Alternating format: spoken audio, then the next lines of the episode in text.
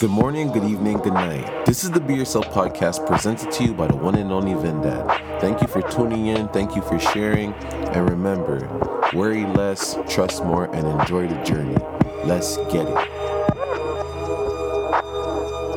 So, I got a little backlash from one of the podcasts, and basically, I said that I would prefer to have a woman with no kids than a woman with kids at this point in life and I have no children. So that's why I'm looking at it like that. Why wouldn't I want to build with someone from scratch instead of taking on someone else's responsibility? And that's what it is to some degree. And I'm not trying to be rude or anything. It's just I'm being very direct. And this is the things that men talk about behind closed doors, but we can't say out loud because we look like weak men sometimes saying this stuff out loud. But someone told me, okay, you don't want to take someone that has a kid. What kind of man are you? You're not a real man.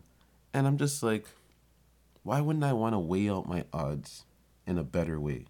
I was born in the hood. So why would I want to take on more responsibilities that may hinder me? Yes, for some people it motivates them, but I feel like it could hinder me to some degree. And especially at this age, whatever relationship I get into next, I want to take it very serious. So I would have to think about the relationship that person has with the father. I would have to think that I can't discipline the kid. I would have to think about all these type of things. The kid could just be rude to me all day, and I just have to sit there and listen to it. And I'm not saying that that's going to be the situation, but me as a person, man, I like weighing out my odds properly. And when things don't work with a woman and the person they have kid with, I mean have a kid with, I start thinking about why didn't it work? And when did it start going wrong? And I ask these questions like I asked one girl, she has a child. I said, "Okay, where is the father?" She says she doesn't talk to him. I said, "Okay, cool. When did you notice it was going wrong with this guy?" She's like, "It was wrong from the beginning." He was always cheating on me, mistreating me, and all these type of things. I said, okay. She's like, yeah, I was with him for two years, and then we ended up having a kid. So I'm like, okay, what were you doing for those two years with this guy? I don't understand. Why didn't you just leave him if he was doing all these things to you? And then when you had a kid with him, did you think it was going to make it better? That's the stuff I start to think about. And if I was in my 40s and I was in a different position, than a woman with a child probably wouldn't sound that bad.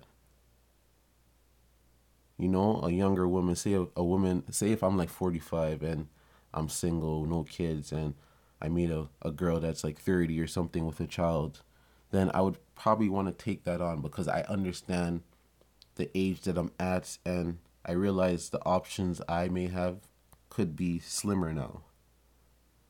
But even so, if I'm 45, I still have the option to just choose someone that's 30 or 25 with no kids and just building with them from scratch. Because I'm a man at the end of the day, I'm still reproducing and all that type of stuff. Our body clock's different from a woman's body clock.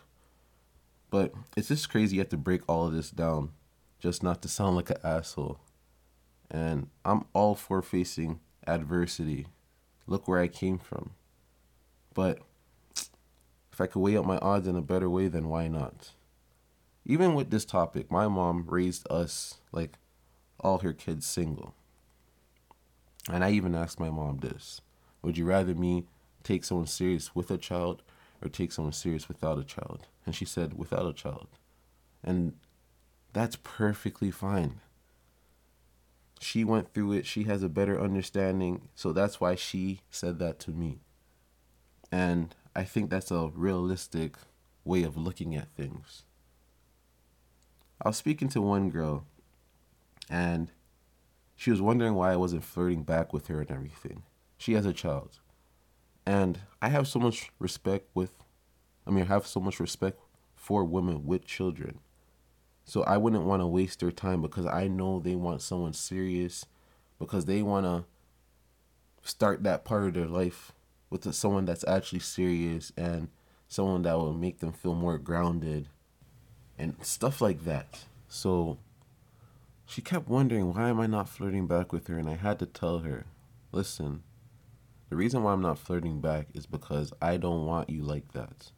Yes, you're attractive. I would have sex with you, but I don't want to keep flirting with you then you misread it and we have sex and then you start questioning why you're not in a relationship with me and it's because I never wanted that from the beginning.